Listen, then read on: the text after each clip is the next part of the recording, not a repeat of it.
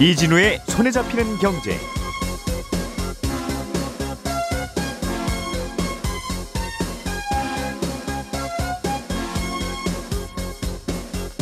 안녕하십니까 이진우입니다. 작년부터 우리나라는 투명 플라스틱과 불투명 플라스틱을 따로 분리 배출, 분리 수거하도록 되어 있는데요. 집에서 이 분리 수거 해보신 분들은 아마 한 번쯤은 아 도대체 왜 이렇게까지 해야 되는 건지 잘 모르겠네 하는 생각이 드시기도 하셨을 겁니다. 이게 정부가 조금 좀 번거로우시더라도 투명 플라스틱만 따로 분리 배출을 해주시면 그렇게 하면 고품질의 재활용 원료가 만들어집니다라는 취지로 그렇게 하고 있는 건데 지금 방식에 그래도 이런저런 문제점들이 많다 하는 지적이 또 함께 나오고 있습니다. 오늘은 이 어떤 점들이 문제고 그 문제점들을 해결하려면 또 어떤 방안이 필요할지 예, 플라스틱 분리 배출과 관련한 뜨거운 토론 오늘 집중적으로 들어보려고 합니다. 8월 15일 광복절 아침 손에 잡히는 경제 곧 시작합니다.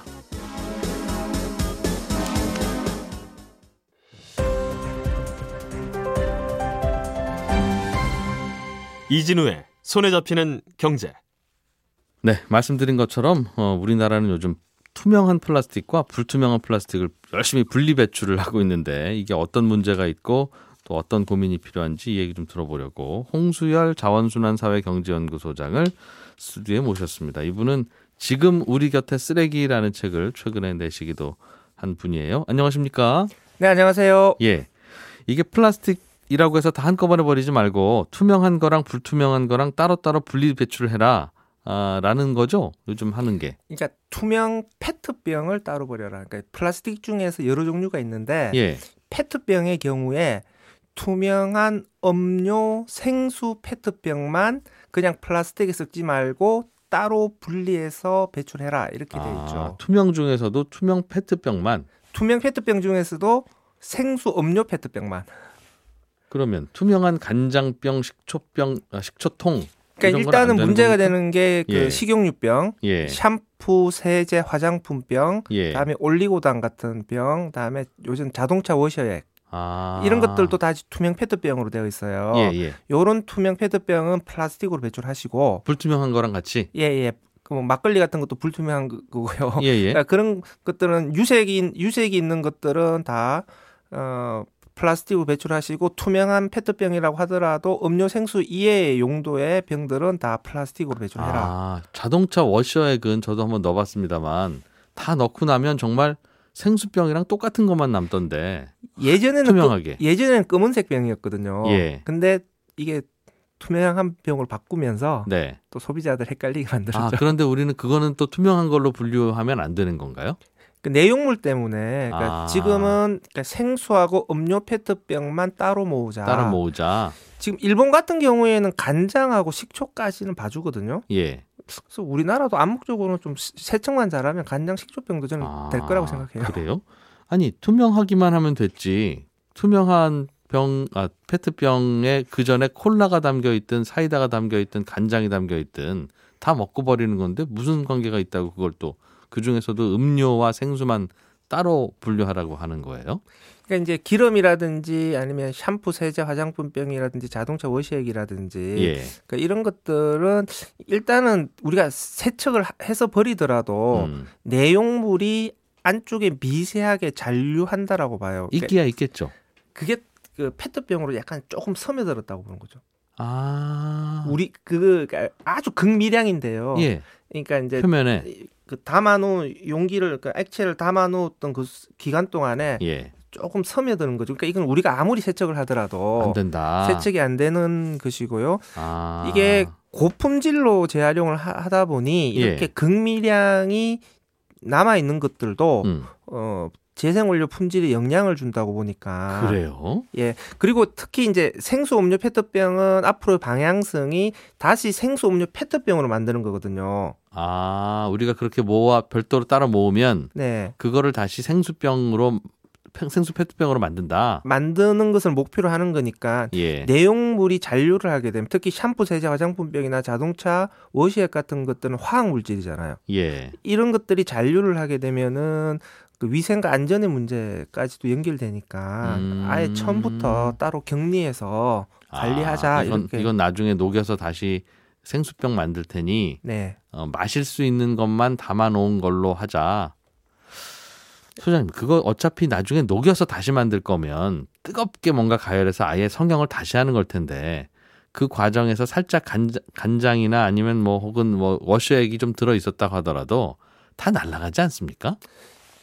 그러니까 이제 간장이나 식초 같은 음료의 경우에는 이제 어차피 사람 먹을 수 있는 식품이니까 거니까. 이제 일본 같은 경우는 그래서 세척만 잘하면 음, 생수 음료하고 같은 그룹으로 예, 보는 예. 거고요. 예. 나머지 그룹들의 경우에는 가열해서 녹인다고 하더라도 네. 그 과정에서 그러니까 완벽하게 제거가 아. 안 된다라고 보는 건데 기술적으로는 가능하다라고도 얘기하는 그룹들은 있어요. 예, 예. 지금 그 어쨌든 그 다시 페트병용 재생 원료를 만드는 고- 공정 자체가 여러 단계를 거치는 거거든요. 그 예. 과정에서 그 유해 물질을 가열해서 날려 보내는 공정도 있긴 해요. 아하. 그래서 문제가 없다라고 음. 하는 어, 사람들도 있는데 네. 어쨌든 그 우리나라 국민들한테도 그런 게 섞이는 모습을 보여주면 음, 좀 찝찝하실 테니. 예, 저, 저 아, 저래도 되는 거냐라고 음. 하는 심리적 효과도 있기 때문에 네. 아예 뭔가 문제 제기가 나올 수 있는 일말에 싹또 잘라버리자. 그렇게 하자.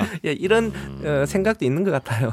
그러면 지금은 완전히 생수와 음료수 PET병 중에서 투명한 것만 따로 모으게 한다는 건데 그렇죠. 잘 되고 있습니까? 그게? 뭐 저도 오늘 설명 다시 듣고 나니까 그래. 그 자동차 워셔액 PET나 좀 다른 게 들어 있었던 거는 어 따로 버려야 되겠다는 걸 지금 알았거든요. 홍보가 많이 되고 있지만 여전히 이제 많이 헷갈려 하시는 경우도 있죠. 그리고 분리배출 표시 자체가 문제가 있어요. 예.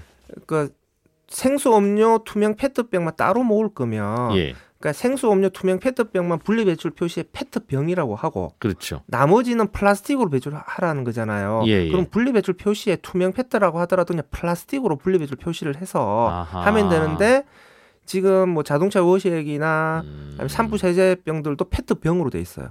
아, 표시 자체도 예, 그러니까 소비자 입장에서는 더 헷갈리게 되는 것이죠. 그래서 일단 분리배출 표시 자체를 좀 자세하게 다르게 하자. 그러니까 투명 페트병에 한정해서 생수 음료 투명 페트병에 한정해서만 페트병이라고 표시를 하고 네. 나머지는 다 음. 플라스틱으로 표시를 하자라고 음. 하는 것이고 어쨌든 뭐 이 부분은 시행 초기니까 네. 국민들에게 계속 홍보를 더 음. 강화해야 되는 것이죠. 근데 그보다 더 큰 문제는 네. 분리 배출 하잖아요. 예. 분리 배출 한게 예. 나중에 그 가져갈 때 혹은 선별할 때 또 섞여 버려요. 응? 아니 기껏 분리해 드렸더니 왜 다시 섞어요? 이게 이제 인프라의 문제인데요. 예, 예.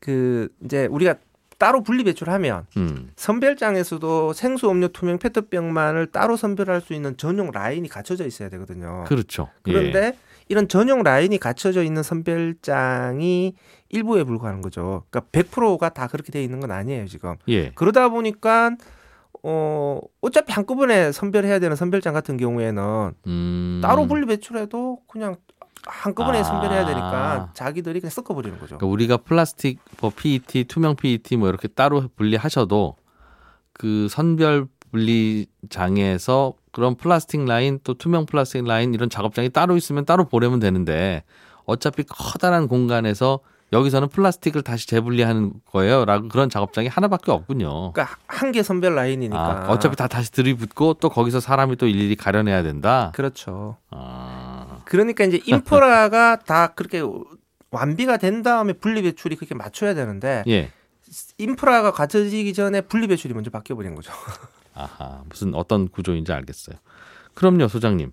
지금 이렇게 투명한 음료와 투명한 생수 PET만 따로 배출하라고 하는 건 그건 따로 모아서 음, 우리가 생수병이나 그 음료병으로 다시 재활용하기 위해서다라고 설명을 해 주셨는데 그 다른 투명한 것들도 그냥 모아서 비식용으로 그냥 쓰면 안 됩니까? 그렇게 써도 되는 거죠. 그러니까 예. 투명한 생수병을 다시 생수병으로 만들어도 되는 거고 음. 화장품 페트병을 다시 화장품 페트병으로 만들어도 어, 되는 거고. 그 생수병을 그냥 옷이나 가방 같은 원료로 쓰는 것으로 보내도 되지 않느냐 하는 겁니다. 그러니까 가, 지금도 여전히 그 섬유로도 많이 예, 예. 재활용을 해요. 예. 그러니까 어쨌든 우리 눈앞에서 분리 배출했을 때 어떤 식으로든 재활용이 되면은 예. 그 어쨌든 천연 원료를 대체를 하는 거니까 그러니까요. 재활용의 의미가 충분히 있는 거 아니냐 예. 이렇게 이제 말씀하실 수도 있는데요. 어, 일단은 지금의 플라스틱 재활용과 관련된 방향이 음. 한번 재활용하는 것에 만족하는 것이 아니라 네. 계속 반복해서 재활용을 해야 된다. 이, 이- 이런 것에 초점이 맞춰져 있거든요. 아. 그 런데 이제 그, 그 병이 병으로 재활용되는 것이 아니라 예. 병이 에 병과 다른 방식으로 재활용이 되면 옷이나 가방으로. 그러니까 옷이나 가방으로 재활용되면 옷이나 가방은 이제 쓰레기로 버려지는 거거든요. 아, 다시 피트병으로 안 되니까. 네, 네, 반복 재활용이 되지 않는 거니까 일단은 병은 병으로 재활용을 하자. 아, 그래서 그리고 음. 그러면 섬유는 어떡하냐? 네. 섬유도 섬유로 재활용할 수 있는 체계를 마련을 해야 되는 것이죠. 그러니까 아. 일단 시작점인 것이죠. 그래서 그래서 병은 병으로 섬유는 섬유로 계속 예. 같은 용도로 계속 반복하는 구조를 만들어서 음흠. 플라스틱이 계속 끊임없이 순환되는 구조로 만들자. 지금은 어 한번 재활용되고 나서 쓰레기로 버려지는 일단 네. 낮, 낮 낮은 방향으로 물길이 흘러가는 건데 네. 이것을 위로 올리자는 거죠. 아. 위로 올려서 계속 같이 이렇게 돌자. 플라스틱을 그냥 땅에다 묻는 거가 제일 나쁘고 네. 플라스틱을 한번 다시 수거해서 재활용해서 뭐 옷이나 다른 플라스틱으로 재활용하는 건 그 다음 좋은 건데 그거 만들고 나면 그 다음부터는 그 옷을 다시 재활용하기는 어려우니 예. 만약에 이제 페트병이 옷으로 만들어져요. 예. 근데 그 옷이 다시 섬유로 또 재활용될 수 있으면 좋은데. 문제, 문제가 없을 거예요. 그러면은 음. 뭐 다른 용도로 재활용이 되더라도 어쨌든 계속해서 끊임없이 재활용이 되니까 문제가 없을 텐데 음. 지금은 섬유가 섬유로 재활용되는 구조가 끊겨 있어 끊겨 있어서 예, 예. 한번 재활용하고 쓰레기로 버려지는 낭비적인 흐름이니까 음. 일단은 페트병은 페트병으로 돌리는 것에서 시작을 하고 알겠습니다. 섬유도 섬유로 재활용하는 구조로 계속 발전해 가자 음. 이렇게 보는 거죠. 예. 그냥 새로운 플라스틱으로 피- 페트병 만드는 게 더 싸지 않습니까? 이렇게 열심히 우리가 분류해서 재활용하면 그거 분리해서 가져가고 또 하고 하는데 비용이 혹시 더 들지는 않아요? 지금처럼 고품질로 재활용을 하자라고 예. 방향을 잡게 되면 시- 현재 시점에서는 재활용하는 게 비용이 더 들어가요. 예. 그래서 어, 최근에 유럽이나 미국 시장에서는 페트병으로 만드는 재생원료는 석유로 예. 만든 신재료보다 뭐 가격이 두 배예요. 아, 오히려 차라리 새로 만들고 마, 나는, 마는 게 낫지. 네네. 어, 이, 그, 오- 오히려 이제 제 예상이 맞았네요. 예, 신재료로 만드는 게 비용이 훨씬 더 싼데 예. 근데 장기적으로 보게 되면은 계속 석유를 투입을 해서 네. 플라스틱을 만들어서 사용하고 종국에는 태우는 방식이잖아요. 그렇습니다. 이것이 온실가스 배출의 문제를 발생시키는 거니까 어차피 지금 화석 연료는 우리 음, 에, 경제 시스템에서 퇴출하자라고 하는 것이 탄소 중립의 흐름이잖아요. 예. 그러니까 석유를 계속해서 투입해서 플라스틱을 만든 이 구조가 음, 지금은 쌀지를 모르겠지만 앞으로 지속 가능하지는 않을 않으니까. 거다 그런 것이니까 좀 비싸더라도 지금 음. 비싸더라도 계속 돌리는 구조로 어, 가는 것이 장기적으로 오게 되면 더 싸게 먹히는 것이다 음. 이렇게 보는 거죠. 그래서 뉴스도 보니까 유럽 연합 같은 경우에는 음료 페트병을 그냥 새로 만들지 말고 반드시 옛날에 페트병으로 썼던 걸 다시 재활용하고 재생해서 사용하는 어떤 의무 비율을 규정을 했더군요. 꼭 그렇게 하라고. 재생원료 사용 의무화 제도인데요. 그러니까 예. 음료 포장재 한정해서 2030년까지 재생원료를 30% 이상 써 아, 이런 이제 규제가 도입되어 있는 거고요. 그게 아무리 비싸더라도. 그렇죠. 음. 그리고 미국 캘리포니아주 같은 경우에는 이제 올해부터 적용되는데 재생 원료를 올해부터는 15% 이상 써야 돼요. 그게 아. 2030년이 되면 50%로 상향 조정돼요. 와, 그러면 음료병 만드는 회사들은 그 투명한 음료 PET병 구하늘은 전쟁이 벌어지겠네요. 이제 시장 자체 재활용 시장 자체가 완전히 바뀌어 버린 거죠. 예전에는 어, 석유로 만든 신재가 싸냐 재생원료가 싸냐 이거 가지고 재생원료가 비싸면 재생원료를 안 쓰는 거거든요. 예. 그렇죠. 예. 그런데 지금은 재생 원료를 의무적으로 써야 되니까 아, 재생 원료 가격이 비싸도 써야 되는 거죠. 와. 그러니까 재활용 산업의 부가가치가 더 높아지겠네요. 완전히 달라진 거죠. 그러니까 고품 사실은 이제 고품질로 재활용을 하려면 그만큼 투자를 많이 해야 되기 때문에 재활용 비용이 비용이 비싸질 수밖에 없고 예. 재생 원료를 비싸게 팔아야 되는데 그동안 그저 그동안에는 비싸면 안 샀으니까 네. 재활용 산업에 투자를 못 한 거죠. 아하. 재활용 산업에 투자를 못 하면 재생 원료의 품질이 개선되지 않을 거고. 음. 그러니까 이런 악순환이었는데 지금은 재생 원료 사용 의무화 제도를 이야기를 하게 되면 네. 이제 비싸도 써야 되니까 재활용 산업에 투자를 아. 할 수가 있게 되고 그러니까 이제 대기업들도 야. 재활용 시장에 엄청나게 들어오고 있는 거죠. 우리나라도 그럽니까? 유럽과 캘리포니아는 그런 규제가 생겼다고 말씀 주셨는데. 우리나라도 재생원료 사용 의무화 제도를 도입을 했는데 작년에 예. 이제 약간 무늬만 제도예요. 어? 우리는 어떤 구멍이 있어요? 보통 이제 그 value chain에서 예. end user들 그러니까 페트병을 예로 들면은 페트병을 최종적으로 사용하는 그 예. 음료 회사들에게 의무를 주는 거거든요. 예. 그래야 음료 회사들이 열- 비싸더라도 원료를 구매할 거 아니에요. 재생 원료를 구매하겠죠. 근데 우리나라는 원료 공급자에게 줬어요. 아, 그 그게 무슨 말이죠? 그러니까 석유화학 업체들한테. 아, PET병 만들 때 예, 예. 그러니까 어. PET병에 원료를 공급하는 석유화학 업체들한테 재생 원료를 공급해. 아, 그러니까 이- 이게 뭐 뭐로 가도 서울로 가면 된다라고 볼 수도 있겠지만 좀 value chain에서 보면 예. 아니 원료를 팔아야 되는 음. 원료 공급자에게 의무를 줘버리면 그렇죠. 우리는 그럼 너희들 비싸면 안 쓸 거야? 그러니까 라고 할거 그, 아니겠습니까? 그, 그 원료를 사는 수요자가 비싸면 안 살 거야 라고 해버리면 그렇죠. 공급이 안 될 수도 있잖아요. 그렇죠. 아 그래서 이게 원료 공급자에게 의무를 주는 게 세상에 이게 음. 맞는 거냐? 근데 하여튼 우리나라는 그렇게 도입돼 있어요. 아, 그래서- PET병 만드는 업체한테 꼭 그렇게 써라가 아니라 예, 예.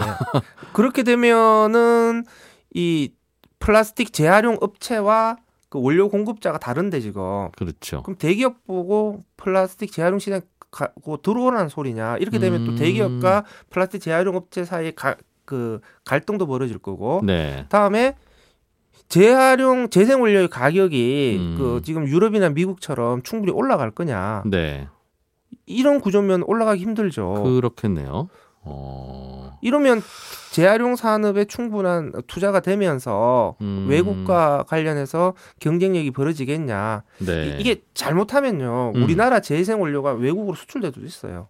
가격 격차가 이렇게 벌어지면. 아, 그렇겠네요. 우리나라 기껏 투명 플라스틱 만들어서 분리해 놓으면 사가는 쪽에서 비싸게 사가줘야 되는데 우리도 비싸게 사가봐야 저 음료 제조업체에서 그거 안 사갑니다. 그러면 중간에서 그러다가 정말 수출해 버릴 수도 있겠네요. 이제 우리나라가 bottle to bottle, 그러니까 음료 그 페트병용으로 재생 원료가 공급되는 기준이 굉장히 까다로워요. 음, 기준도 까다롭고 그다음에 그 충분한 가격을 받을 수 있는 구조도 안 만들어 놨으니까 음, 재활용 업체 입장에서는 저 유럽이 기준이 우리나라보다 조금 약해요 오히려.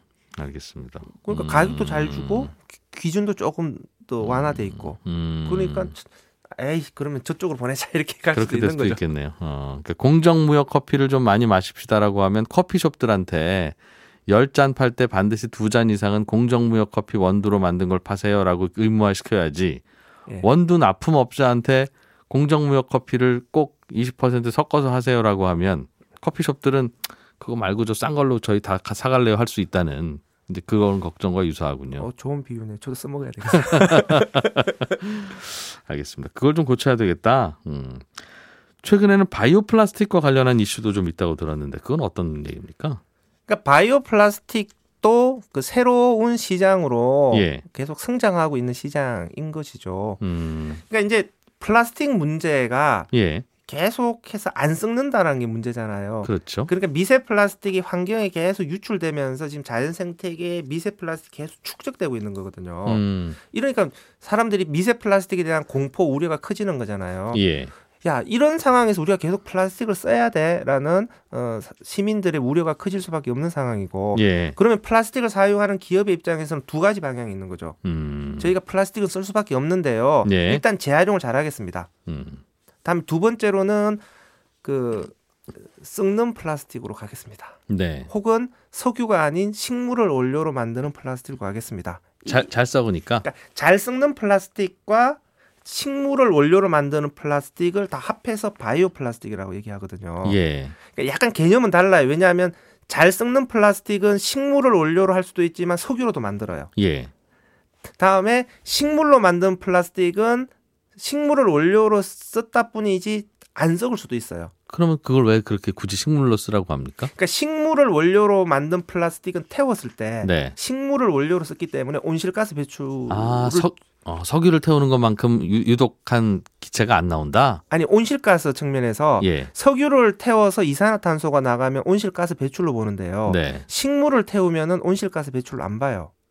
실제로도 안 나옵니까? 아니 이- 이산화탄소는 나오죠. 네. 그런데 식물이 가지고 있는 탄소는 광합성을 통해서 대기 중에 이산화탄소가 들어온 거잖아요. 예. 그러니까 식물을 태우면 원래 있던 자리로 돌아가는 거니까. 아, 우리가 없던 걸 캐낸 게 아니라 많은 공헌을 한 식물을 태운 거니까 그래도 괜찮습니다. 그러니까 식물은 올, 식물을 태우면서 나오는 이산화탄소는 광합성을 음. 통해서 흡수한 탄소가 원래 있던, 있던 자리로 돌아가니까 예. 대기 중에 이산화탄소의 농도가 더 증가하는 하지는 것으로 않는다. 않는 것으로 보는 거죠. 그러니까 식물을 원료로 사용하게 되면은 태우더라도 온실가스 배출이 줄어드는 줄어드는 걸로 본다. 보는 그니까 음. 장점이 있는 것이죠. 그래서 예. 그 썩거나 아니면은 석유가 아닌 식물을 원료로 하거나 네. 이두 가지의 개선이 기존의 석유로 만든 안 썩는 플라스틱을 사용하는 것보다는 낫지 않냐. 음. 그러니까 이런 두 가지 개선을 하는 거죠. 그러니까 석유로 만든 플라스틱을 사용할 때는 어쨌든 재활용을 계속해서 돌리자. 예. 그래서 석유 사용을 줄이자. 음. 다음에 재활용이 안 되는 플라스틱 같은 경우에는 분해가 잘 되거나 아니면 예. 태웠을 때 온실가스가 배출이 되지 않는 않는 소재로 원료로. 바꾸자. 음. 이렇게 해서 두 방향으로 플라스틱 문제를 해결하자라고 하는 것이 예. 그 플라스틱 업계의 대응인 거죠 지금. 아. 그러다 보니 이 바이오 플라스틱에 대한 시장이 지금은 전체 플라스틱 시장에서 한 1%에서 2% 정도거든요. 예. 근데 이 시장이 앞으로 계속해서 커질 수밖에 없을 것이다. 아. 이렇게 보고 우리나라의 이제 석유화학 업체들도 음. 석유로 만드는 플라스틱은 장기적으로 보면 자초 산업이에요.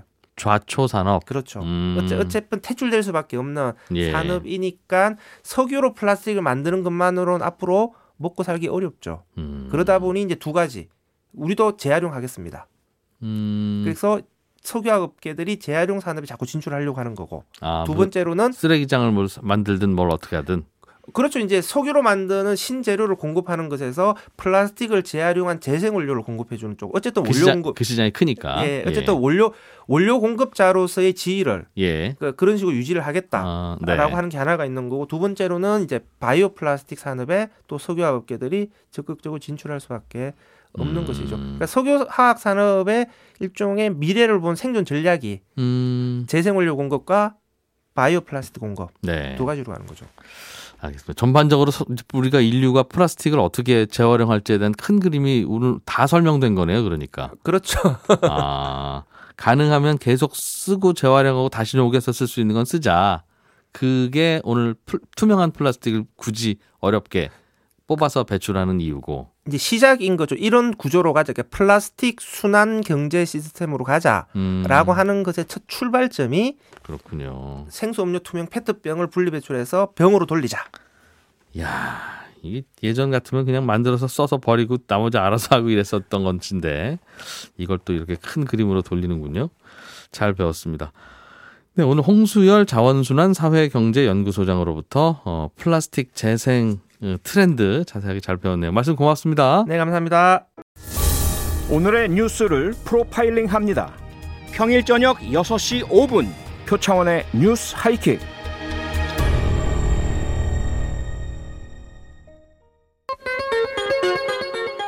예, 저는 11시 5분에 이어지는 손에 잡히는 경제 플러스에서 또 한 번 인사드리러 오겠습니다. 이진우였습니다. 들어주신 여러분 고맙습니다.